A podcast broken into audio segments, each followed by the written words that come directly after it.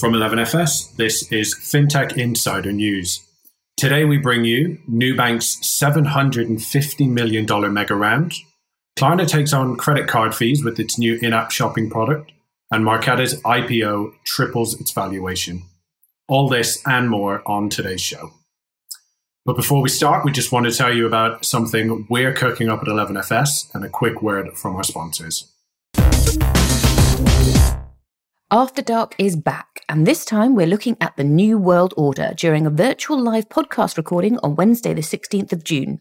Join your favourite FinTech Insider hosts and special guests to discuss how FinTechs are accelerating innovation and helping to shape a new world order in financial services. Save your spot today via bit.ly forward slash After Dark NWO, and make sure you stick around after the show for networking and expert hosted roundtables.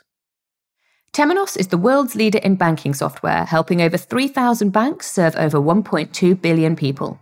Our purpose is to make banking better. Together with our community, we make banks more successful, individuals better banked, and society better served. With our software, banks can create more human, differentiated digital experiences, hyper efficient business models to benefit the bank and their customers, and simplify and transform their back office. Our clients are the highest performing banks with cost income ratios which are twice better than the industry average. Learn more at temenos.com.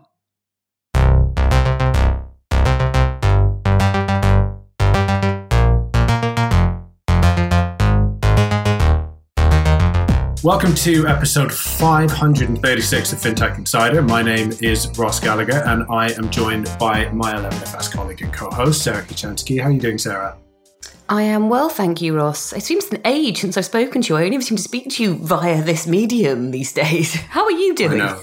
I'm great, thank you. I'm really glad to be here. I'm really glad to be here with you. And of course, as always, we are not alone and we are joined by some awesome guests. So, making a welcome return, we have Natasha Jones, investor at Octopus Ventures. Uh, welcome to the show, Natasha. How are you doing? Yeah, great. Thanks for having me. Excellent. A pleasure. I know it's a huge week uh, for investment, so I'm sure you'll be busy over the next hour or so.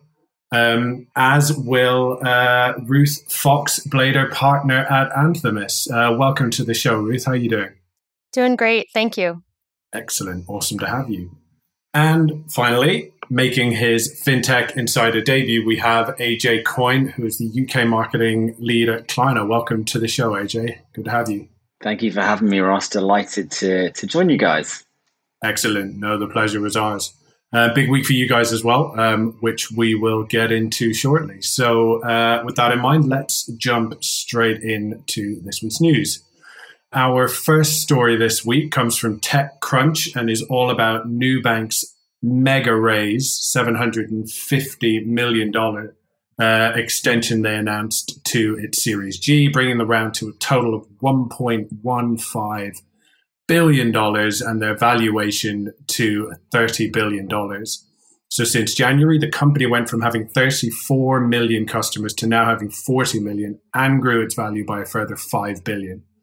The extension funding was led by Berkshire Hathaway, which put in $500 million and a number of other investors. Nubank serves many unbanked or underserved citizens in Brazil, which makes up about 30% of the population. And while Brazil remains Nubank's primary market, the company also offers services in Colombia and Mexico. Its offering now includes a digital bank account, a debit card, insurance, P2P payment via Pix, loans, rewards, life insurance, and an account and credit card for small business owners. So, um, Ruth, let's come to you first on this one. Um, as an investor, what were your initial thoughts? I mean, it's a huge and hugely impressive round. And as an extension, it's a huge and impressive extension, probably reflective of a couple of things. One, that there's just an absolutely enormous amount of capital in the markets generally, and certainly chasing private companies. And so we are seeing more and more of these mega rounds. But I think you know if you if you try to kind of correct for the enormous amount of capital what you really see is in my view a couple of things. Number one the kind of internet revolution in finance has always been about democratization. It's been about using technology to uh, less expensively distribute products to more people. And so when you overlay that on the emerging market context, you see just an enormous amount of potential value to create. I think there is a little bit of a saturation uh, generally of of these types of products in developed markets, and so investors are naturally turning towards developing markets to find opportunities and to capitalize on those opportunities. Yeah, Natasha, that's a really interesting point. Um, this feels like kind of the norm now, right? These these massive value raises in these uh, emerging markets. Is this just a great time to be uh, to be raising in these markets?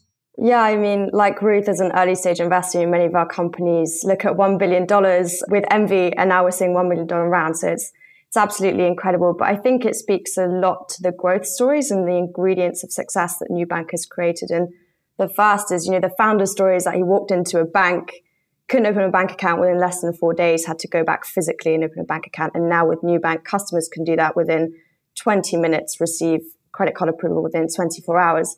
But importantly, Nubank has created a very large proprietary data pool. So they give $10 as a credit line to every customer. And that enables them to build that credit score up. I think in a Western context, we kind of take for granted the fact that there are credit bureaus that banks can lean on and extend credit to.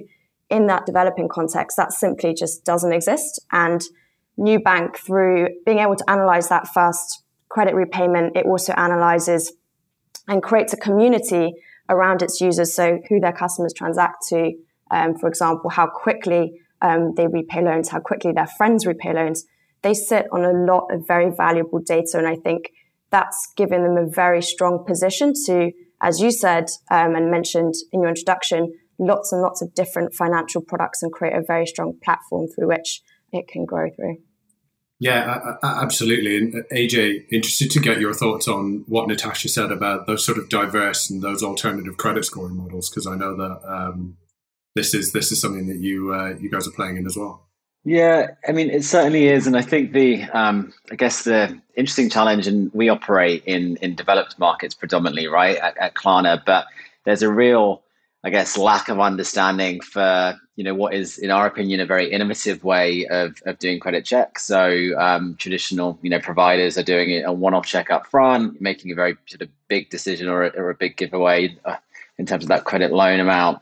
Whereas in real time, you know, we're doing soft credit checks on on that um, amount with each transaction, and actually even that innovation is sort of you know uh, slightly mind blowing for some of the bureaus to understand in this market to actually help them understand you know we're operating in a very innovative way in which we're underwriting. And actually the the developed world has got a lot to learn from both fintech innovation and also the emerging markets to actually improve their services too. Yeah and then sarah i guess with that in mind is it probably fair to say that nubank could be considered one of the sort of case studies for fintech success i guess well, I mean, I would agree because I wrote a blog post on this in February, so I just like to have you know be proven right. Um, I think it's because I've said for a long time that when people are looking at digital banks and challenger banks and neobanks and whatever you whatever you're going to call them, I know in the US we'd be very careful what we call them now.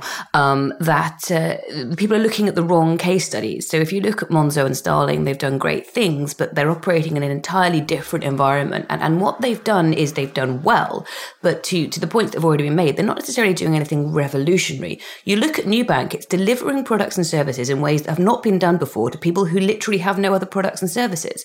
I'd say there's very few Monzo customers who didn't have a bank account until they came to Monzo very few Starling customers who didn't have, you know, uh, you know, a, a, account before they came to Starling. That may be true on the business side. The small business side, I would say, is different. But I would say what Nubank's done is is very, very different. Um, it's a different market, it's a different audience. It's done it very, very successfully. I think I'm going to be interested to see what it does next. I kind of put this out on, on Twitter. That's, that's a lot of money. What, what's it going to do with it? And, and obviously, consolidating its position across Latin America would be, you know, one thing. But somebody pointed out, and I can't claim credit for this idea, but I think it's a fascinating one, um, is that they may look at the US because there's a huge market of Latinx consumers in the US who are being very badly served by all of the, the financial service providers there. And there are US fintechs trying to serve those communities. But I wonder with Nubank, with the, the you know, the, the audience it's got, the customers it's got, those customers who you know, um, love love the product and are willing to recommend it. Whether that would be an interesting step for it to take. Um, US is a very different market, very different regulation, but it was just an interesting idea, and, and I think you know I, I, could I could see them doing it. It didn't it didn't seem like a mad idea, put it that way. yeah, I, I, totally agree. So I think um, when Velez said, you know, we're tiny I think he meant we want blood. And I think that's very much with an international perspective. Um, and the way I see it, you know, I think it's all about finding those markets with those perfect ingredients to create a really big challenger player. And that's, you know, concentration of banks, a high portion of underserved or un- unbanked completely customers, and a high mobile phone penetration, which creates a perfect distribution for these challenger players. So I can completely see how Nubank have gone from Brazil, which has the highest kind of digital banking adoption, uh, third digital banking adoption, to Mexico, which is second on the list. But it's also going to go to, I think, many other markets, including you know places like Africa, even Asia. You're looking at Kuda, which has a very high valuation as well for similar reasons because it's tapped into that market with those three perfect elements to really create a disruptive player. Yeah, and then I guess building on um, Sarah, your point, what you said about, you know, there are external providers that are looking at these markets. I mean, 30% unbanked or underserved and looking to get in there. But I do wonder, you know, what sort of a leg up does Nubank have in particular with their sort of local context, their understanding of the market, the products that they've launched, you know, as Natasha mentioned, that $10 credit line clearly show that they understand their customers' needs. Yeah, I mean, I think that that's hugely important. I think um, what often happens when, particularly banks trying to to cross uh, digital channel banks, like fintechs in general, try to cross borders, is they fail to understand nuances of individual markets. And and Nubank, you know, it's started by people who live there, who have lived experience of that market. They are the best people to to start to start that company there and to deliver the products they, they know are needed. So I, it would be interesting to see whether that does translate. I think outside of you know those markets, it, it knows well. Um, I think it is interesting as well. I was saying this to somebody the other day. When you have these, um, Nubank isn't one of these, but you are starting to see a proliferation, particularly in the US, of banks trying to target specific communities, of which Latinx people is one, but also um, LGBTQ plus communities, um, you know, teenagers, uh, people of color, you know, generally, that you really have to be very careful if you're going after that market. You really have to know what you're doing. And the best way to know what you're doing is to be part of that community. Um, so, you know, it, it, they have the advantage there. They also have a huge leg up and they've been there a while. Um, and, and everybody seems to love them. they don't seem to. I think they only just hired a CMO because everybody loves them so much. They've acquired 40 million customers. I don't know if it's 40 million customers or 40 million accounts, but you know, through word of mouth. And even if that's 40 million accounts, that could still be 20 million people with two products with them. And that's an endorsement in and of itself if people have got the credit product and then gone to get the, the debit product as well, for example. Yeah, I think while I agree that there's something about launching in your home market and deeply knowing and understanding the market. I, I, agree with your previous comment, Sarah, around the potential opportunity in the US. I think we're going to see more and more emerging markets players entering the US because um, sadly, I think that from an infrastructure perspective, um, from a kind of wealth gap and poverty perspective, in some ways, uh, certain communities in the U.S. do also resemble the emerging markets, and I, you know, I, I also think about um, the uh, immigrant and migrant communities that are pretty prominent in the United States, and sort of that that venue into the U.S. Uh, through Latin America. So it'll be really interesting to watch. Yeah, to, to, build on your point, I'm sure there are plenty of people in the US who know people in Brazil and Mexico, have friends and family in, in Brazil and Mexico who would recommend this product to them. Like talking about communities, that there are huge community ties across those borders. Completely. We're seeing, um, I guess, similar traction ourselves uh, in the US for, for that reason and for a combination of, I guess, that discrepancy between the class system in terms of that education and financial literacy that just doesn't exist in some communities, and that that therefore means their availability to some products again does not exist, or their knowledge of the risks associated with them doesn't exist, and there's a real both opportunity and responsibility as you enter a market like that and into a new community like that to both um, provide them with the services that so far they have been unavailable to get, but also educate them on the the consequence as well in and around the decisions that they're making um, too. But I totally get you on the um, the expat thing too. I think expats always go home uh, and and talk to each other, so there will be a massive word of mouth um, opportunity in the US. It's nice because that uh, that point, AJ, about expanding Klarna services takes us quite nicely actually onto our next story. So our next story comes from Finextra. Uh, takes on credit cards with in-app installment shopping at all UK online retailers. So Klarna has released a shopping app that enables UK users to pay in three monthly installments for purchases at any online retailer, regardless of whether they're partnered with Klarna or not. The new in app shopping feature also includes monthly budgets and personal spending limits that can be set and controlled by users. It is already live in other markets such as the US, Australia, and Sweden. Additional capabilities include personalized wish lists and curated content based on consumers' interests and their favorite stores, price drop notifications, and price comparison charts. Sebastian Siemiatkowski, CEO of Klarna, said, At Klarna, we believe that no one should ever have to pay credit card fees or high interest. Our one stop shop app creates a truly personalized and bespoke service and liberates consumers from ever paying more than the price of the product. So, AJ, as I said, naturally, we should come to you first on this. Um, I'd love to hear what more you can tell us on uh, the product itself, and then maybe picking up on uh, Sebastian's point about the the high interest in fees as well with other products. Yeah, of course. Um, so the the product, as you said, literally just launched um, and is live in, in our app. And in short, it allows us to, I guess, democratize Klarna and, and bring Klarna services to any website um, on the internet. So you will log into your Klarna app. Um, typically, um, you would go there to pay your invoice, or, or now you can go there for shopping inspiration. If you click on our browser tab, um, you can pick a website that might not have um, Klarna currently installed at checkout. Um, but you can now go onto that website, um, pick the product you want to buy, um, and uh, and then when you get to the point of purchase, you can click on the K in the bottom right, create what we call a one-time card, um, and it works like our pay in three product, meaning that you uh, Klarna pays that retailer up front, but you pay Klarna the first third immediately, and then the second third in a month's time, and the third third um, in two months' time. But meaning that I guess we can allow anyone to shop with Klarna on any uh, website in the world in addition to that, there are some other features that you mentioned, so such as you know helping solve other problems that exist in the shopper journey. So the ability to create a wish list from any website in the world and any product versus having to be reliant on that retailer's website to create it. And and I think once you've saved those products as well, um, it will automatically tell you if there's a price drop um, uh, on that product. So if you're doing up your kitchen and you've got a fridge in mind, for example, it will let you know that that's just dropped 20% on any website uh, in the internet.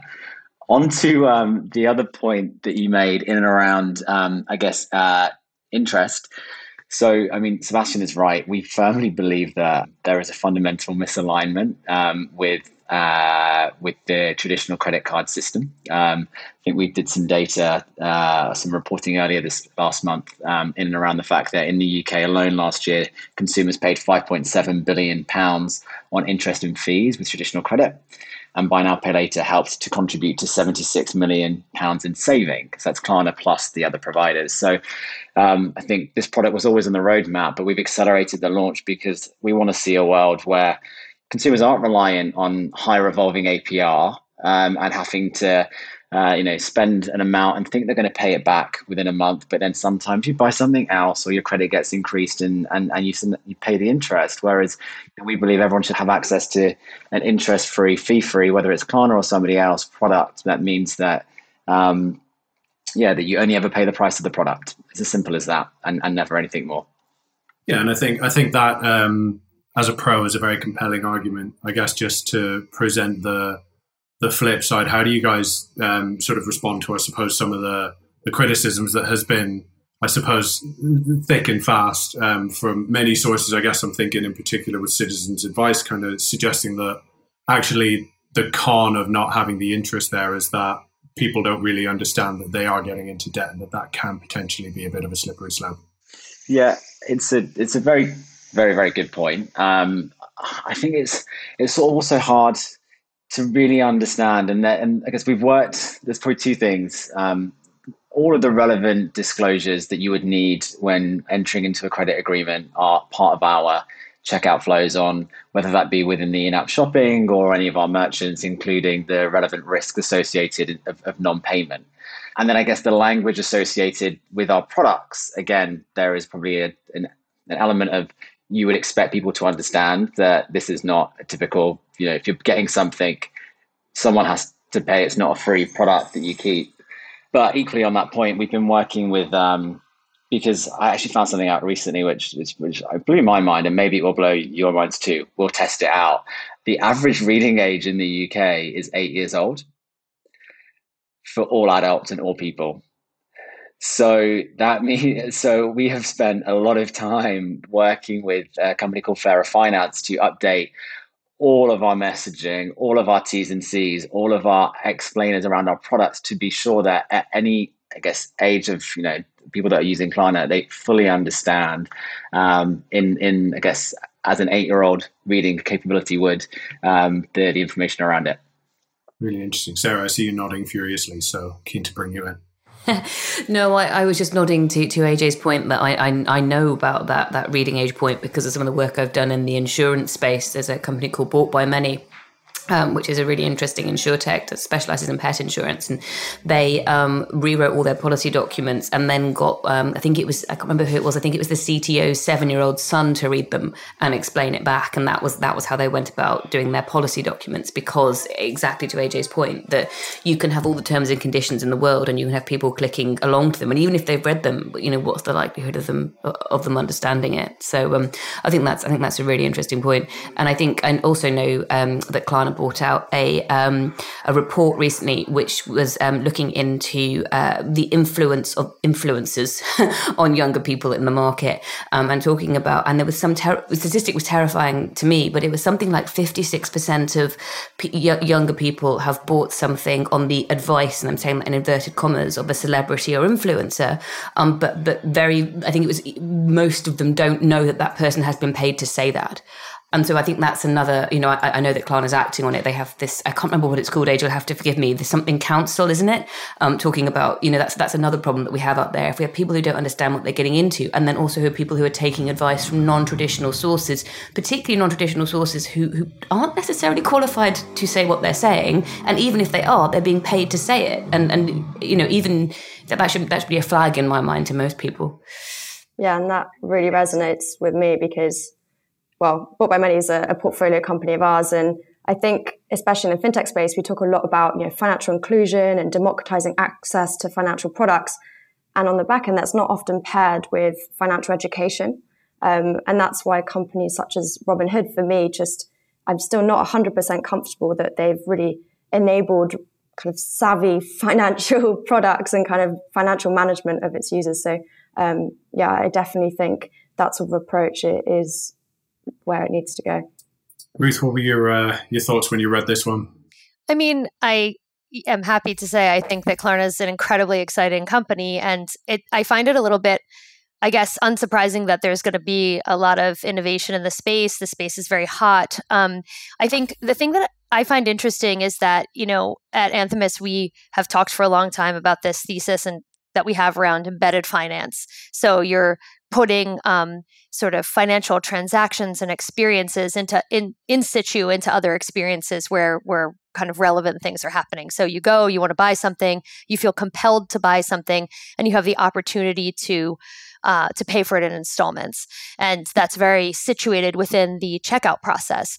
And I think here we're kind of flipping that on its head, which is also natural and sort of part of this this evolutionary journey that we're on with new technologies. Really saying, okay, well, you can do it that. You can kind of have this experience in situ at checkout, um, or you can become uh, an even more. You can embed this uh, this app, or you can kind of disembed it from the checkout experience and embed it in your kind of shopping life. And it's almost counterintuitive for those of us who have been sort of seeking these um, extremely, you know, sort of via API embedded financial experiences. But I think that once you have this incredibly powerful brand, which is really recognizable, you have the ability to then um, create a world where you showcase other products, other possibilities. You talked about sort of ancillary benefits of creating shopping lists or finding out about sales. Um, so it's an interesting experiment, and I'll be really keen to see how it works. And and controls, right, AJ? Like uh, monthly budgets and personal spending limits. I guess that's quite a, an important part of the proposition. Yeah, exactly. I think it's really important to that financial education point that um, we have a job to do to educate all of our users um, on the right way to use their product and how to sort of set spending limits. So that budgeting tool is now live in the app and, and it allows you to sort of say how much you want to be spending with Klarna on a monthly basis. It will remind you when you're sort of getting close to that limit and, and sort of recommending not to sort of buy anything further. On the um, the other point in and around um, I guess flipping it. It's so funny you say that because when we when we pushed it live, we were getting phone calls from merchants and retailers in the UK being like, "Have we, we haven't have you turned Klarna on our website?" And we're like, "No, we're just driving a whole heap of new customers for you via this new product because they're super excited to to, to use Klarna with you." So it's super strange in terms of that experience too. So the big question is, AJ, what are you going to do with the money? Talking of raises. I know. Literally, spoiler alert came out as we were as we were recording. Um, Sebastian actually has been in town this week um, in in London. He's been five days in quarantine and three days with us on, on the team. So we had a, a, a long discussion about it. But um, maybe we'll globalize the influencer council versus just having it in the UK. I don't know if it will cost as much as the uh, the amount SoftBank has given us though. Sounds like a good idea to me. That raise was 639 million at a 45.6 billion valuation, led AJ, I think you said, yes. by SoftBank's Vision Fund 2, and actually represent a roughly about 50% rise, I think, in post money valuation from your previous raise in March, with which I think just serves to underscore Ruth's earlier point that, I mean, you guys are going from strength to strength at the moment. Yeah. And the, um, I, I, don't know if you saw in March, and um, we launched something called Give One. Uh, essentially, it's our Planet Fund back. So, as part of that raise in March, that led to a $10 million donation. The same mentality will apply to, to this fund. So, that will be topped up with a, an additional 1% from, from that amount as well. All right. Well, from there, I am just going to take us through to a quick pause while you hear from our sponsors. So, we'll be back shortly.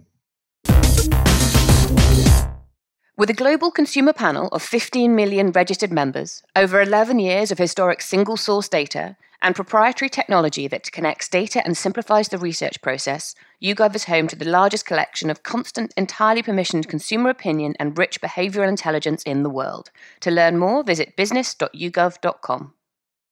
This episode is brought to you by Visa, one of the world's leaders in digital payments. Visa's FinTech Fast Track program is a quick and easy way to connect to the Visa network and issue payment credentials. Whether you're an up and coming neobank, modernizing B2B payments, or launching a new crypto solution, amazing things can happen when your innovation is combined with the power of one of the world's largest payment networks. Learn more about the possibilities at partner.visa.com. Welcome back to the show. Our next story comes from Reuters and is about Marqeta pricing their IPO above range, valuing the startup at $15 billion. Uh, so Marqeta priced its initial public offering that launched yesterday well above the target range to raise $1.2 billion, the company said in a statement. Marqeta priced its shares at $27 a piece, exceeding the top of its marketed price range, which had been set at $24. Marqeta is currently valued at 15.23 billion based on its IPO price, more than tripling its last valuation from May last year when it valued at 4.3 billion following a 150 million dollar raise. Jason Gardner, Marqeta chief executive, owned a stake in the company worth a comfortable, a cool 1.9 billion dollars at the IPO price. Ruth, I'm going to come to you first on this. So, does it surprise you that Marqeta made even more than they thought they would? Nothing surprises me in the US equities markets at all whatsoever these days. I think, you know, there's a couple of things, tremendous amount of enthusiasm for, you know, a payments company that's in a lot of ways powering, you know, big parts of the information economy. So I think it's a it's it's a definite bet on what is new. I think that generally we're just seeing this amazing IPO market and you know there's just there's i think that there are broader you know cyclical trends which are and macro trends which are influencing a lot of the activity in the equities market there's just been a lot of qe a lot of capital um, and and quite a lot of savings searching for a home and and actually the US equities market is a pretty small home for for all that excess savings. So in some ways I think we're seeing again it's the convergence of two trends. One there being a lot of capital and capital getting really excited about opportunities that feel new and and feel fresh and feel right for the moment. And certainly uh, marqeta does. Yeah the capital point is a really interesting one because i think you know you don't have to look too hard online to find quite a bit of criticism um, about this particular ipo i think you know there's a lot of suggestion that they depend too heavily on square as a sort of uh, I think 70% of their revenue came from Square in 2020, which is crazy. Natasha, what are you what are your thoughts on this one? Yeah, for me it really feels like an an option for kind of future success. So if you look at the market share that Marqeta has, it's actually still really small. So it's only 1% of transactions are processed through Marqeta at the moment. Um, and it really feels like much to what Ruth is saying. Equity investors aren't just searching for a home. I think they're searching for a growth story. And Marqeta definitely has that. You know, it's seen a massive growth over the last two years. That's carried on in the first half of this year. I think I saw it was like 120% increase in the fact. So it's just, it's just incredible growth story. As you said, there's a number of criticisms that can be made, um, both on terms of dependency risk, as well as the fact that the return on um, investment in terms of equity is still negative for that business. And the take rate's just going down, and there's a lot of downward pressure on the take rate across the whole industry. Um, but yeah, I, th- I, think investors are excited to see where this could go, especially everything to do with infrastructure. Um, it's very understated, but very crucial part of the fintech ecosystem. So yeah, it's definitely um, just great to see another fintech IPO in any case. Yeah, so I think big room to grow. Um, you know, market share, customers, etc. But I guess facing competition from some, some some pretty staunch competition from like the biggest payment processors in the world, right? Like PayPal and Adyen and Stripe, etc. What did you think of this one, Sarah? Yeah, I mean, I, I, I agree with everything that's been said. I, I think it's um, I, I can't even begin to work out valuations of anything anymore, and it's not my job. But I, I still see things coming in, and I'm going, well, I can't work that out. I'm sure it made sense to somebody somewhere, um, you know, and, and and kind of you know what what what's happening in those markets. Um, I think you know to just to reiterate the point that this is an area, this sort of um, banking as a service, payment as a service, uh, you know, area is, is, is, is, huge, huge growth potential, but it is a very, very busy market. There are a lot of different people out there doing lots of different elements of it. And I think it's going to be really interesting to see um, who succeeds, particularly when you look at the sort of clients that, that these companies have. So not to pick on Marqeta specifically, they, a lot of them that play in this similar space, their end clients are quite small fintechs um, challenger banks or investment products or Square aside, um, a lot of their other their other their other customers are, are quite small, and I think it's interesting to see what those companies do as they grow, whether they, decide to continue using um, an external, you know, processor issuer like Marqeta, whether they decide to take some of those things in house, which is what we've seen in, in, Europe. We've seen a certain number of, particularly the, the digital only banks, decide to, to, pull away from using third parties for, for a lot of those services. Um, certainly on the issuing side, the processing side, I think is a bit different. I think nearly everybody uses an external processor. Um, but I think it's going to be interesting to see what happens to their market. So as they grow, their customers will grow and and do they do they grow with those customers or do those customers move on and they go and look for the next wave of, of, of people they can help? Um, i don't know the answer and i don't think there's any right or wrong answer there. For, well sorry i can't think of a right or wrong answer. I'm sure ruth or natasha or aj might have a different opinion but i think that's going to be interesting to see what happens next. So yes right now that is a hugely heated space. There's lots of people in it. They're doing really well but what's going to happen next? Where do they go next? And I'm sure that Marqeta has a plan, and I don't know what it is. Um, but it's also not obvious to me what that might be because, as you said, you know, reliance on Square being 70% of its revenue, and then the rest of its revenue being made up by very small companies that may or may not decide to continue using its services as they grow. There must be something else, an extra level, and I haven't got to that yet. If anybody else has, please tell me because I'd be really interested.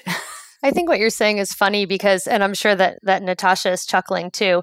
We're we scrutinize um, with such excruciating cynicism early stage companies and it feels like the public markets are you know that there is a, a tremendous amount of scrutiny and and you know takedowns and and all kinds of um, you can read all day long the criticism but the share prices just you know are really really bubbly. And, um, you know, I think there's a lot of enthusiasm right now in the markets for the global growth that we're experiencing, for the exit from COVID.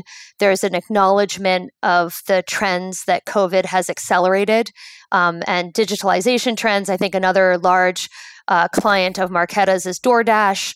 You know that there there are certain beneficiaries of um, you know, of of this pandemic crisis, which um, are are seeing a, a, lot of tailwinds in the valuations of their companies. And so, you know, I think we can we can read this as a macro story and kind of chuckle about the micro stuff. And and Sarah, as you said, wait to see what comes next. If there is a next, then you know, then certainly they will they will live to fight another day. And and uh, and if not, it's a crowded space, and the payment space is probably you know the first kind of fintech space ever. There are some incumbent players. Um, there are some kind of older fintechs, and and there are these guys. So uh, let's see. Yeah, absolutely. Don't get me wrong. I think I think they I think you know Marqeta in particular has has a really strong base on which to build. I just am annoyed that my crystal ball isn't working. Um, AJ, I guess given uh, given the the drivers that, that Ruth just mentioned, you know the the move coming out of the pandemic, um, that sort of, I guess, shift to sort of e-com, etc. Do you think financial technology companies are just exceptionally well positioned to to continue to benefit from these huge raises and these huge IPOs? hundred percent. I do think um, uh, the pandemic has obviously been, I guess, horrific on, on, on many levels for, for a lot of people and has crippled some industries and, and really benefited other, others. And it's sort of this um, fortune for some and, and horrendous uh, situation for others. I think um, the the reality that we've seen certainly is that digital road digital roadmaps for a lot of businesses that you know take seven years plus have actually had to been turned around in you know weeks and months. Um, and so the the organizations and the fintechs that have you know removed that friction provide solutions that allow you to integrate very very quickly um, uh, have benefited and will continue to benefit. I think the the other sort of data point I've seen from from from our end is you know is a lot of um, not one time uses but repeat uses because of how long the pandemic has happened. Typically, you'd expect it to take sort of seven times before you convert to a, a new way of, of buying, paying, shopping behaviors, but they've overnight has been sort of become a new norm. And, and as a result, that I think there'll be continued long tail of that success that we'll see in further valuations and, and further further success stories. And Sarah, final word to you on this one. Um, maybe a slightly cynical view, but how much do you think this is being driven by the, the higher interchange fees in the US? Me, cynical? I don't know where you might ever have got that idea, Ross. um, I think that the higher interchange fees in the US have have really benefited a lot of different types of fintech. I think you know it, it's not just Marqeta. I think there are certain sort of challenger banks as well that have done really well off the back of it. Um, I think what's going to be interesting is how long that will continue, because my understanding is, and, and I may be wrong on this, but the reason it works for them is because their bank licensing partners, the, the people who actually hold the the the, the um, oh goodness, what's it called, a charter in the US to actually be a bank, benefit by being a certain size. Um, uh, you know, they, they, can, they can charge higher fees basically by being by being smaller. Now, how long is that going to carry on? Because it feels like in the US there might be a slight amount of sort of regulatory grey area, which at some point somebody's going to look at and go, maybe we should tackle that. And it may be that these smaller banks, a lot of these these um, fintechs are, are relying on to to, to, to, you know help them help them with their business models essentially um, it, may, it may be that that no longer works in the future i don't know if that's going to happen i don't know what the current administration is is thinking regarding uh, financial regulation i have to say i haven't been that close to it. So maybe that, that, somebody else knows more than I do. Um, I think it served them very well. I think it served a lot of people very well. So I don't think if anything were to change there, it's just going to be Marqeta that's affected. I think there's going to be sort of a, have to be a wholesale change across the US fintech market and in how their business models work. But the hope would be that because these are innovative companies that can think on their feet, they possibly will have that, you know, in mind and have thought about how else they can, how they can supplement it, how they can innovate their business models, how they can do things differently to make make sure that they still serve their customers while, you know, whilst taking a hit if those interchange fees are cut. I mean, there's also the point, if we go back to, to Ruth's point about how much money they've raised and how much money they've got in the bank, that probably buys them a bit of time to start thinking about, you know, what they might do if such circumstances were to arise. Yeah, absolutely. Definitely one to keep an eye on. Okay, I'm going to move us on to our next story, which comes from Finextra and concerns the Bank of England laying down its regulatory expectations for stablecoins. So the Bank of England says that stablecoins used as money would be expected to face the same regulatory standards as those attached to bank deposits. The bank defines a stablecoin as digital tokens issued by the private sector which aim to maintain a stable value at all times, primarily in relation to existing national currencies. For all stablecoins deemed as systemic, the bank's expectation is for them to be stable in value at all times and offer a one to one redemption with a robust legal claim. Governor of the Bank of England, Andrew Bailey, says that the prospect of stablecoins as a means of payment and the emerging propositions of CBDC, so central bank backed digital currencies, have generated a host of issues that central banks, governments, and society as a whole need to carefully consider and address. To meet expectations, a core set of features of the current banking regime need to be reflected in any regulatory model for stablecoins, says Bailey, including capital requirements, liquidity requirements, support from a central bank, and a backstop to compensate depositors in event of failure. States the bank regulation lays the groundwork for innovation and needs to be clearly established before a systemic stablecoin could safely operate in the UK. To get more analysis on this, we spoke to Rhian Lewis, blockchain consultant and author of The Cryptocurrency Revolution. So let's hear from Rian now. So I think there are two things to bear in mind. The fact that this is very much a discussion paper, so nothing specified in detail yet. But the other thing is that they do see opportunities here, not just threats. One thing to be clear about is the scope. They've defined the type of stable coins they're talking about as those that are denominated in sterling and which have a retail focus. So let's be clear, they're not talking about Bitcoin or decentralized algorithmically anchored stable coins like DAI. Um, in fact, they explicitly express a worry that if new forms of privately issued money denominated in another currency were to become widely used, that could impact the efficacy of their own stability tools. But on a very positive note, they see possibilities here for financial inclusion, for real time settlement, cost savings, the programmable qualities of these forms of digital money. But they've got worries too, and the main ones are around consumer confidence in sterling, so making sure that these new forms of money are adequately backed and insured, and also whether new non-bank stablecoin issuers, whether they're able or not to provide credit at the same level as banks. Um, so lots of questions to be answered, including the question of how the bank obviously progresses towards its own um, CBDC. But I think their statement that they do not see their mission as preserving the status quo and they go out of their way to state that shows that they believe these innovations will happen. They just need to be handled in the right way. And just to layer on to that, so YouGov surveyed their panelists for us before the show to get some sentiment data on how people feel about cryptocurrencies. Older men are the most likely to agree that cryptocurrencies are not to be trusted. It's 69% of men aged 55 plus uh, agree with that statement. Uh, women are more likely to neither agree nor disagree to this statement. Uh, make of that what you will. Um, a similar trend is true, however, for those thinking crypto is the future of online payments. Uh, 35% of men aged 18 to 24 agreed. Uh, 69% of 55 plus again did not.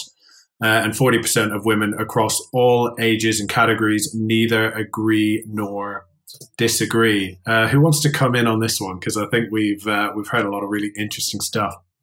Yeah, I mean, gender um, gender biases aside, there, I don't know what that says about gender splits and trust in new technology. Um, but I think what's important about that statistic actually is that many of these big institutions are actually run by the age group that is most skeptical about cryptocurrencies. And I think that shows why it's really important for the Bank of England to start laying down regulation. So as a team um, at Octopus, we spend a lot of time talking to institutions about their access, their involvement in cryptocurrencies and regulation, clear frameworks by which they can advise their clients on the adoption or not of cryptocurrencies is really key. So I think this is like a really welcome step, particularly for the adoption of stablecoins, which you know has great value outside of just a speculative um, asset that lots of people think you know the traditional bitcoins and ethereums are you know allows users to quickly and cheaply transfer value across the world um, and i think could be really instrumental in changing how banks and users kind of interchange money so um, for me i think this like is a really um, great fast step forward but um, as was said is only really a discussion paper yet again Um, so I think some more kind of firm steps would also be quite welcome.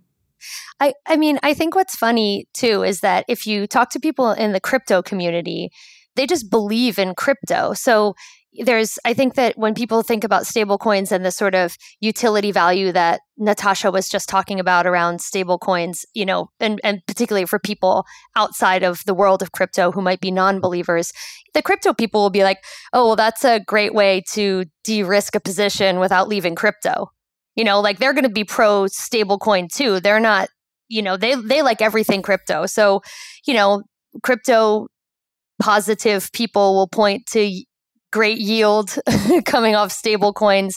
Um, but I think that sometimes, you know, the interesting thing about the YouGov statistics is that you have these sort of classifications of people who are crypto skeptics and who aren't, or, you know, how skeptical.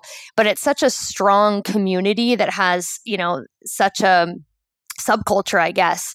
It's really interesting to ask people who are pro crypto why these crypto assets are valuable and to get their perspective because um, it's interesting. And and to build on that, AJ, I mean, um, do you think that the sort of stable coins, fully backed stable coins, right, uh, in contrast to sort of non backed crypto where they've sort of controlled for the volatility, do you think that actually takes stable coins beyond those sort of crypto bubbles and actually there's some sort of everyday use cases in there around actually it being used as an everyday currency, etc cetera, et cetera? To a certain extent, um, yes, for a wider user base versus to I think to Ruth's point, there is going to be a core group of people that are always going to be pro crypto and using crypto. I think what this does allow is does allow a a wider, I guess, experience and trust value associated with crypto that hasn't really has been probably a question mark for for a lot of people before that sixty five percent um, older audience you mentioned for for the males or that forty percent indifferent. The other thing that I thought was really interesting is, I guess, the signals that we're finally getting from Bank of England, government, in and around, I guess, the topic of regulation, which is one that's true, I guess, very close to my heart at the moment. But the fact that the uh, fintech and, and providing a an environment for fintech to grow in the UK is super important. Um, and finally, seeing the I guess the benefits of, of the potential of um, you know appropriate, proportionate regulation that actually protects consumers, but also allows you know the fintech environment to flourish is, is super important. And I think that signal is is great to to hear. And and Sarah, so obviously this is still just a discussion paper, but I think you know central banks covering something like 80% of the, the world's population are looking at CBDCs, to pick up on the Bank of England point. Um, yes, very few have moved beyond sort of research or pilot, but it feels like this is a trend that isn't going away. Oh, I think it's definitely a trend that isn't going away. Um, I think to go back to the YouGov stats, because I think that's the thing I probably understand most about this story. I certainly don't know an awful lot about stablecoins, and I think that's the point. Um, so, you know, I hate to to make um, uh, gender based assumptions, but I'm not sure that the men who agree that they are the future or they don't trust them necessarily have any more information than the women. I think the women are just more likely to go, I really don't understand what you're asking me, so I'm just going to be non committal. And I do feel like that perhaps is reflected in some of the regulators who are like, well, we've got to look at this, but does anybody really understand what's going on? And, and I think there's, there's so much to unpick um, that I think it's, it, it, it's going to take a while. And I'm going to be really interested to see um, which of the central banks manage to unpick it, which which the central banks get the right people in to help them unpick it, because I'm not sure, to Natasha's point, that they have the right people in there right now who can help them, you know, act on these guidance or, or make or make further decisions that are more concrete. Um, beyond, I think it was El Salvador which has decided to accept Bitcoin as a national currency now. Um, you know, snap decision, fine, good for them. But I don't think that I'm going to see the Bank of England or the Fed doing anything similar anytime soon. So I think there's going to be a really interesting um, move here. We know regulators move more slowly than, than fintechs and tech companies generally.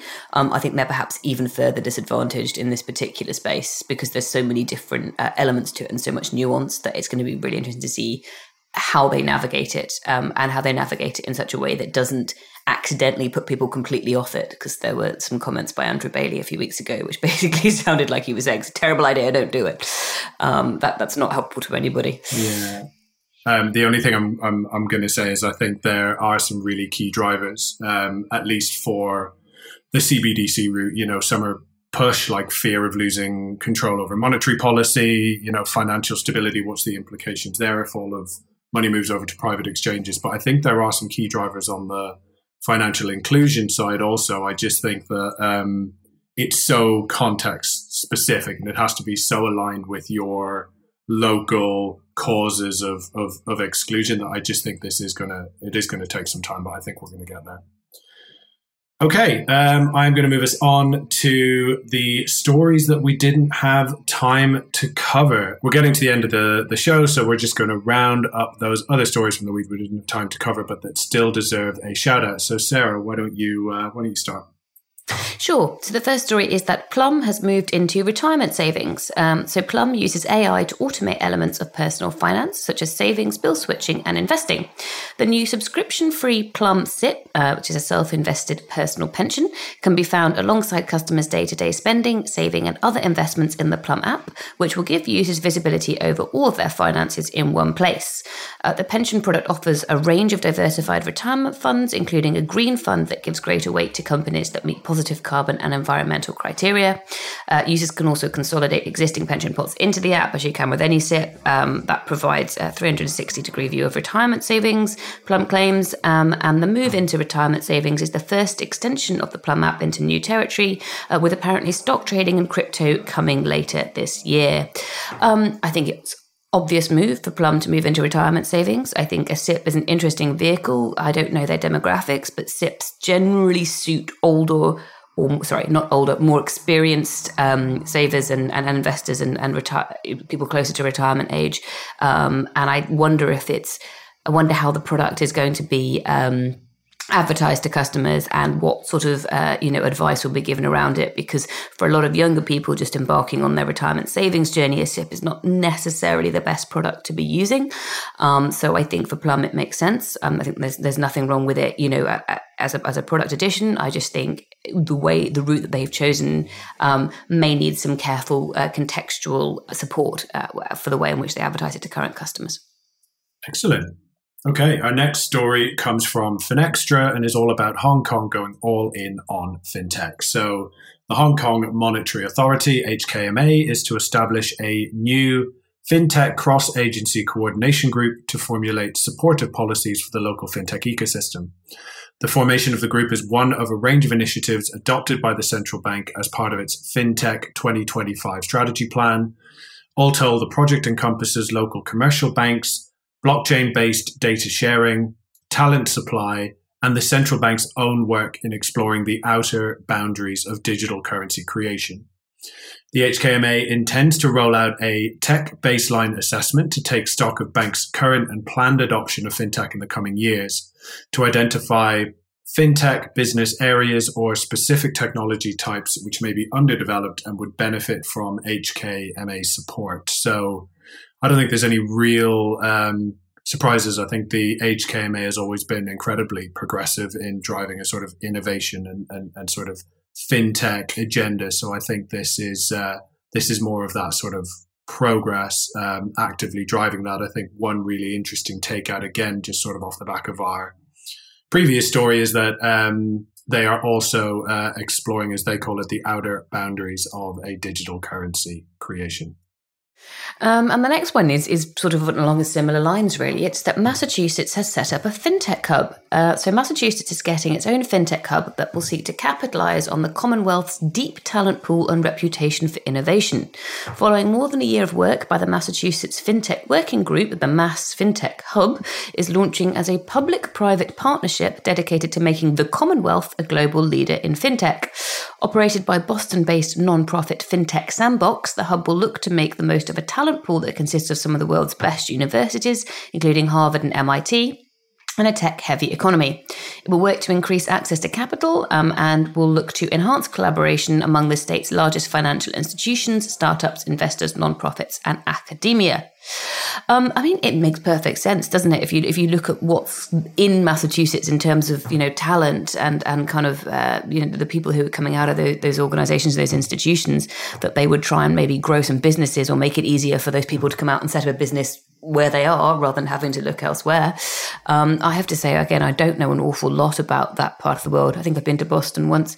Um, but it, I think it's going to be interesting to see what we see in the US um, about individual states sort of trying to grow fintech at home and how they try and maybe keep some of the talent um, and you know, you know, at home as it were, and also attract some of that capital, which we've talked about, that glorious capital which is flying around everywhere. How they try and bring, you know, some of that to their to their individual states. Um, this is, you know, this is a good start. Um, be interesting to see what what other states do um, as a result. Excellent. Okay, and our and finally story this week also comes from Finextra and concerns rapper ASAP Rocky becoming Klarna CEO for the day. Uh, so the American rapper has become a shareholder of buy now pay later firm Klarna and assumed the mantle of CEO for a day.